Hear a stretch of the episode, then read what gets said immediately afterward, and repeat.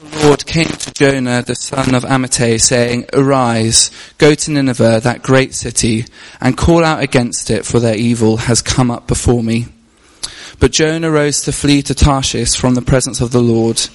He went down to Joppa and found a ship going to Tarshish. So he paid the fare and went down into it to go with them to Tarshish, away from the presence of the Lord. So here we have the book of Jonah opening. Um, we have, as it says there, a God who calls. We start literally with God calling uh, Jonah, arise, go to Nineveh. Uh, and a number of us probably have heard or read the story and we've gone through it. And I, I, know for me, growing up not in a Christian home, it was still one of the stories that I still heard about. Um, uh, I have a sort of a recollection of some of those like kids books that you go through, and I can remember one with a big whale that swallowed a man. So I'm assuming that probably was Jonah. Um, when we were teaching on this with the youth a couple of years ago, we had uh, one of the young people who has grown up in a Christian household say, "Oh, isn't Jonah one of those Greek gods?" Nope, uh, no, he is uh, he is definitely a, an Old Testament character. So just to position that Jonah isn't a Greek god, he is definitely an Old Testament prophet, and that is where we're going to begin this morning. So to set the scene, uh, what we have is Jonah. Um, before Jesus. He, Jesus hasn't come yet. Uh, and he is in the time of where Israel has been through uh, a number of exiles already. So, so Israel have gone through a number of scenarios where they, they have already had prophetic voices speaking uh, into their lives and into their situation. And in this period of time, there is a, a, nation or a power called Assyria, and this has been or was an ancient enemy of Israel, uh, among other nations. And Jonah, as a, quite a nationalist on one level, wanted to see Assyria harmed for what they had done and who they were, and not for them to receive help. So, giving you that context, Jonah is uh, in a position where he is actually wanting bad to come against this people that he has been called uh, to go to, to this great city. So him hearing this call, uh, part of what I want to unpack this morning is thinking through actually what are some of the things he's hearing in that, how might he be interpreting what God is saying.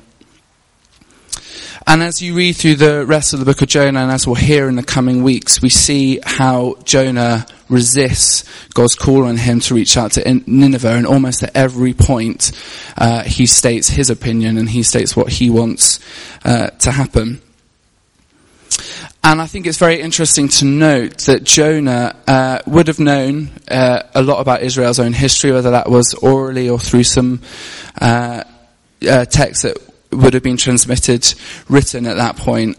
And he would have seen again and again the story of repentance and restoration that Israel itself had gone through. So he knew that this was a side of God's character. He knew that God was a, a, a God of forgiveness and a God of grace. But in this situation, uh, that wasn't necessarily something that Jonah perceived. And another really interesting thing to note uh, is that in the Old Testament, typically what we see throughout a number of the books is uh, there's an appeal for the nations and the people groups to go to Israel, to flock to the presence of God. And we see that in stories uh, such as Solomon and his temple. Um, I don't know if many of you know that story, but where um, we had a number of people from a number of nations coming uh, to the temple specifically because they heard uh, of its glory. They heard of the glory of God in in that place. They were drawn to the presence of God, and there was part of the temple's designation, which was to be a place to reach the nations, to be a place for all. But in this story, it's interesting to note that God has instead called uh, Jonah to head out to another nation, to go to, to this people group and to bring them uh, this warning as it comes across, or this this message of who God is. And I want to talk about um, kind of the biblical precedence of that to kind of set the scene a little bit further. So in Genesis, right back in Genesis, Genesis chapter 12, verses 1 to 3. I think I just dropped a pen, didn't I? Yeah, there it is.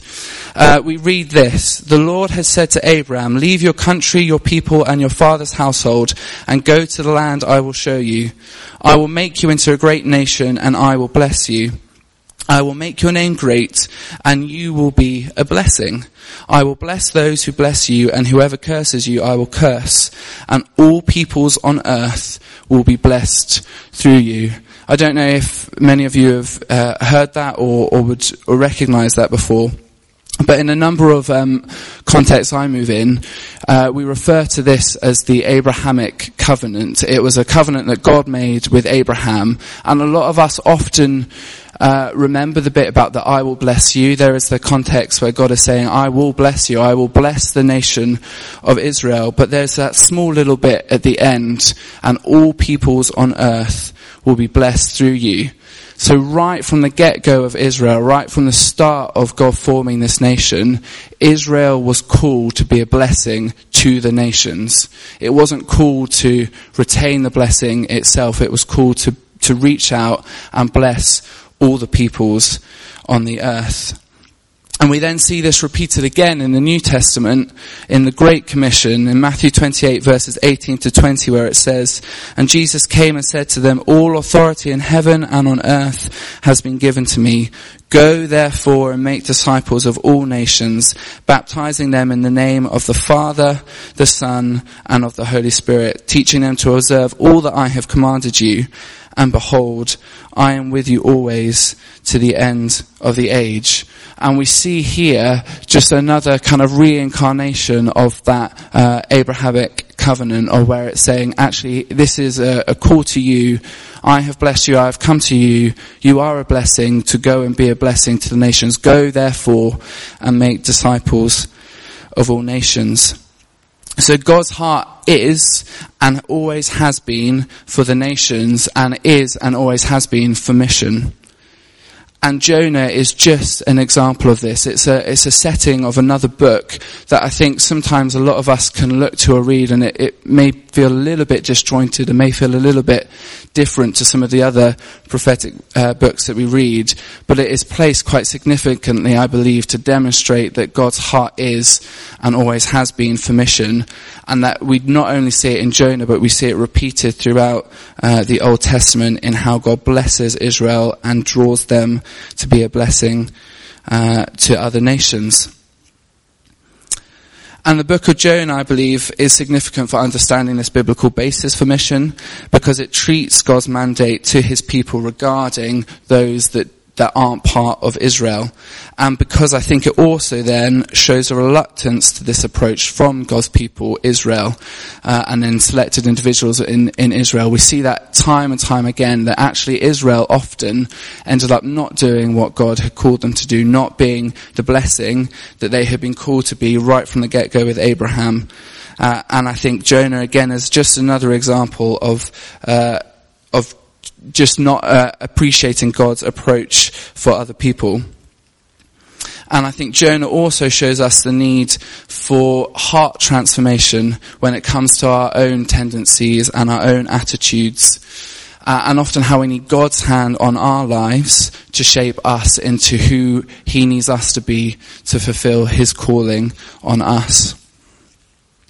And this shaping and this molding by God uh, not only allows us to grow personally in faith, but does allow us, I believe, to also enact his heart for mission for the world that is out there that doesn't know him, to carry his gospel, his love, his power, and his kingdom to the world. And so the context of Jonah is, is exactly that. It is Jonah receiving the call from God, arise and go to Nineveh, to go and carry his gospel. Now, we know at the time it wasn't Jesus, it wasn't uh, a message of Jesus that he was called to go and preach, but it was uh, a message of who God's character was, that God was a God of love, that God was a God of forgiveness, and what they needed to do was to repent of their ways and turn uh, and see who this God was. And this, this part of the call to Jonah to go into the nations and to the world, I do believe, however, was translated through his own lenses I don't know how many of you wear contact lenses. I think that's quite a good, good picture of that. That sometimes actually we, we don't even notice the lenses that we have on. Uh, and that's why I think the contact lens picture is a really good example of that. That actually we can't see unless we really look hard that someone is wearing contact lenses. But what it does is it gives them different vision. It hopefully helps them see much better.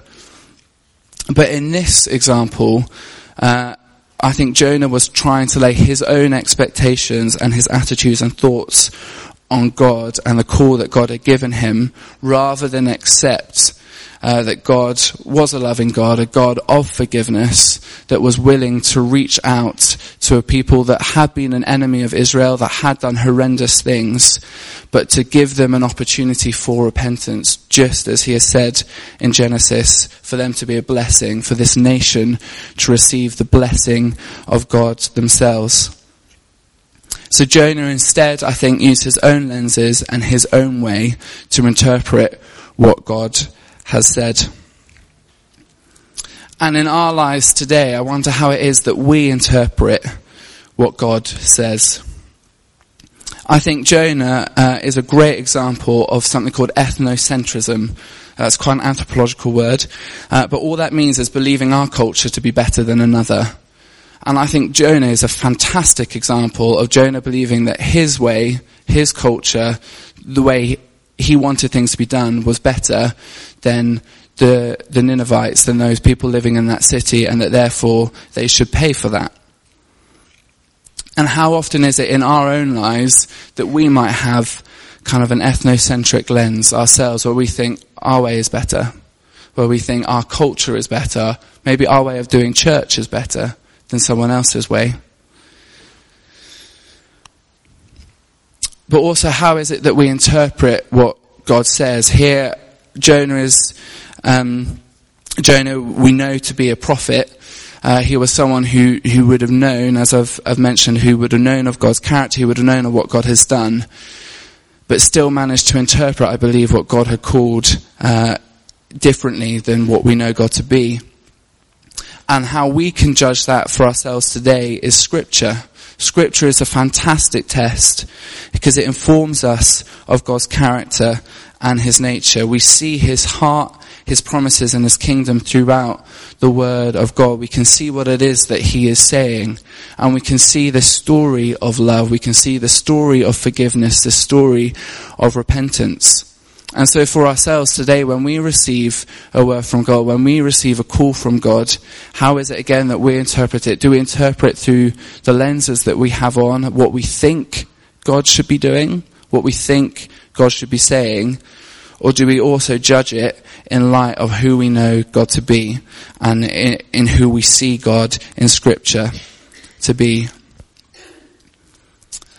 So Jonah's specific call is this from verse 2 Arise, go to Nineveh, that great city, and call out against it, for their evil has come up before me as I've already mentioned, his call there is and was missional. It was to go to the nations, to Nineveh, and tell them who the God of Israel was, who Yahweh was, and to extend his blessing to them. Uh, and a number of commentaries do have some slightly different uh, understandings depending uh, on the translation, and they've also uh, a number of commentaries highlight that there sometimes are just some easier words to actually help us understand what it was that God's call was. So in this version I'm reading from, it says, uh, call out against it. Uh, whereas more accurately, accurately, it's probably more preach in it instead of preach against it or call out against it. So Jonah's assignment here was to preach God's character and nature within Nineveh. It was to go to this place and tell them who God was, a God that we know to be of compassion and love. We also read the word evil there. Again, some of the translations state that Hebrew word could be better translated as trouble. So there's this trouble that is within Nineveh. The trouble that is going on uh, is calling God to reach out to them. And again, I think that's a, a really important thing, again, to recognize that it, again and again throughout scripture, we see God meeting people in trouble. We see God meeting people who themselves are troubled or are troubling against God. And God's heart is to reach them just as much uh, as it is to reach those that may seem that they have it all. So within there, we see God's heart to be missional, to reach out to the nations, and we see him calling Jonah to do the same. So our call from the Great Commission is this, go therefore and make disciples of all nations, baptizing them in the name of the Father and of the Son and of the Holy Spirit, teaching them to observe all that I have commanded you. Similarly, our call is missional. I know a number of Christians that don't believe that this verse is for them, but I see nothing in scripture that says this is for the elect few.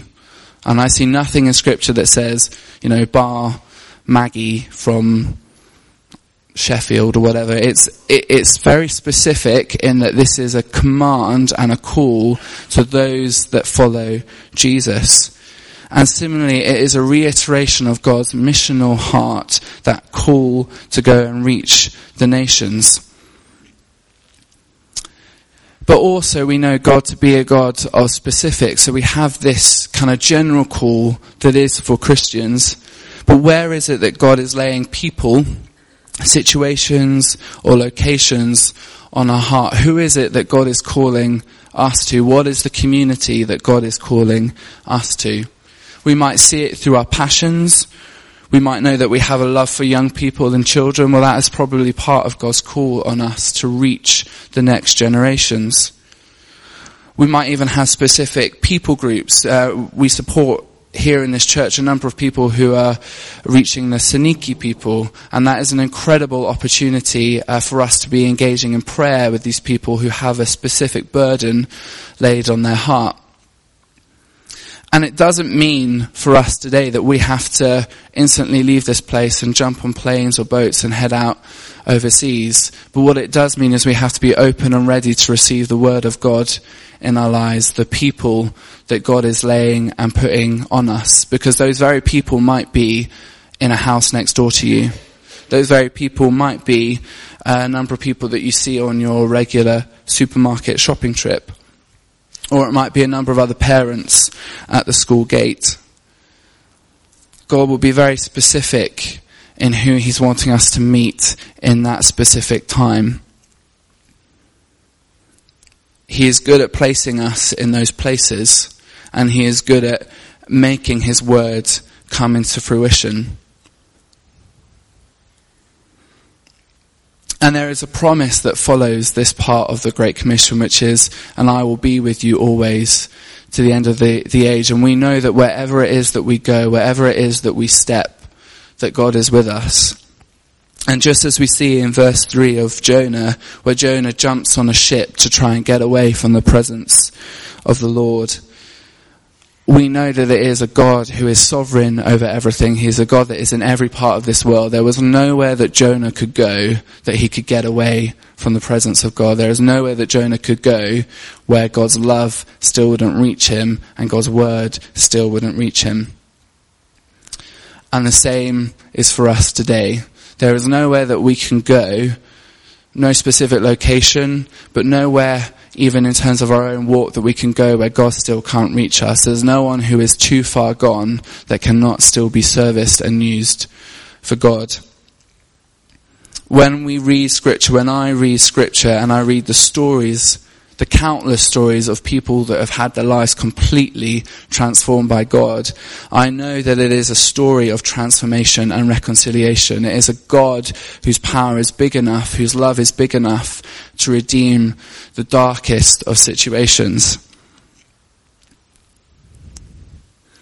And in a world, I think at the moment, that is crying out for answers, generations of people that are crying out for answers, I think this is a time and a place for us to be seeing countless stories of the Sauls to the Pauls where we see God's redeeming love break into situations and God's redeeming love set and ready to restore not only individuals, but I think entire nations and people groups. Uh, and recently, I don't know how many of you may may know of or who have heard of uh, an artist called Kanye. You might well um, have heard of him for plenty of wrong reasons. But at the end of 2019, he released an album called Jesus is King. And the, the greatest backlash to that album has been from Christians who have said that it's not his place to be talking about Jesus, that it's not his place to uh, kind of be flaunting that or be putting that out there, or who have then gone and completely ridiculed his life or condemned him for aspects in his life. Now, admittedly, he is a very public figure. His life has been on display. His wife's life has been on display, and his children's lives are completely on display. But I think this is quite a modern day Saul to Paul. That like we can look at a story of a broken man who is who has led a very broken life, who God is redeeming and transforming and using that platform to reach countless others. There is a modern example of God's love at work. When we look at Jonah, and I'm sure the others who are coming in these future weeks will highlight other aspects of this, but again, we see another platform. God uses this prophet to go into the city and to preach about God's love. And we know in this story of Jonah, I don't want to steal too much from what other people are going to come and say, but we know this story as they do repent. And I'm hearing stories of young people, of people my age who have never before considered Jesus, who are going, well, if it's for Kanye, maybe there's something in this. If there's something that Kanye is preaching in his songs, maybe there's something in this for me. And perhaps this is a modern situation of arise and go to, where we have a situation of the gospel, of the message of love that is out there, that is causing people to question and is causing people to repent. Now we probably won't see them lining the streets in sackcloth to go, aha, you're probably someone I should talk to. But we might begin just to see in culture, we might begin to see, uh, in our own personal lives and conversations, people down the street, people we know, just beginning to question and ask, what is this Jesus thing? Who is this person who I need to know or I want to know more of? And where is it that God is unsettling us personally and challenging our attitudes and our ways of thinking to respond to His call on our life? The story of Jonah, I think, is a, a repetition, an ongoing repetition of repeating that God and Jonah dialogue of God unsettling and challenging Jonah, Jonah responding and God just dealing with another layer, God dealing with another heart attitude. Where is that for us?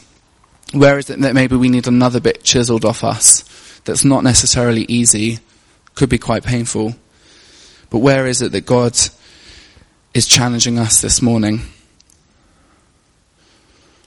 I skipped that slide. Uh, so I want to finish uh, with the the last two parts of a poem called You, Jonah by Thomas Carlisle, which says this. And Jonah stalked to his shaded seat and waited for God to come around to his way of thinking. And God is still waiting for a host of Jonahs in their comfortable houses to come around to his way of loving. So where is it this morning that maybe we have that thing that we are waiting for God to come around to our way of thinking about that person, that situation, that political thing, uh, that annoying person who lives down the end of the street. And where is it that God is waiting for us to come round to his way of loving, to be the people that carry his gospel, that carry his love and his presence out into this world? Ali and the band. So we're going to uh, go back into a, another time of worship. Uh, but I want, I really want us during this time just to really think and ask God, where is it that we might be being challenged this morning? What, what attitudes might, might we have this morning, like Jonah, that just needs his hand to come upon, that we just need him to come and break, him to come and challenge and Him to come and just meet us in His love with. Because I do truly believe the word when it says that all of us are called and equipped. I don't believe that there is any single person here this morning that isn't called and that God won't equip. So where is it that we are being called and where is it that God is going to equip us? So as we're going to worship, just have that on the forefront of your mind and just begin to let God speak to you. In fact, I, I sense that God has already been speaking to a number of us this morning. And let's not leave here this morning without bringing that before God, without journeying that with Him. And I know Dave and a number of others would be uh, welcome to, to pray with you and to pray for you. I, I would be happy to pray with you as well. But also feel free to ask people around you just to pray. And I think God has got some real um, gems to give give us this morning. And what I mean by that is, uh, I think there's a number of us that think that we are rubbish. I think there's a number of us that think, oh, this part of me just isn't good, God. This part of me just doesn't work. It hinders your gospel. And what God is saying, no, that, that is a gem. Your weakness is where my strength is made known. So why don't we close our eyes and stand? Or stand and close our eyes. Holy Spirit, we thank you for your presence here. We thank you for your word in our life of your compassion and your love. But we thank you also for your call on our lives that we may carry your love. We may be driven by your love to take your gospel and your truth out into this world to make known who you are to a hurting world. So Jesus, for some of us this morning, would you highlight what it is that you are challenging in the ways of our thinking and our attitudes. Would you also highlight those gems that you see in us that we might think are rubbish or weak, but that you meet with your wholeness and your strength? And Father, for some of us that may not know our calling or may feel lost in our calling, would you just bring clarity to us? I ask for specific names and specific people to be landed on our minds and our hearts this morning, Jesus. For some of us, even specific people groups that we are being called to reach. By your presence, come, Holy Spirit. We wait for you.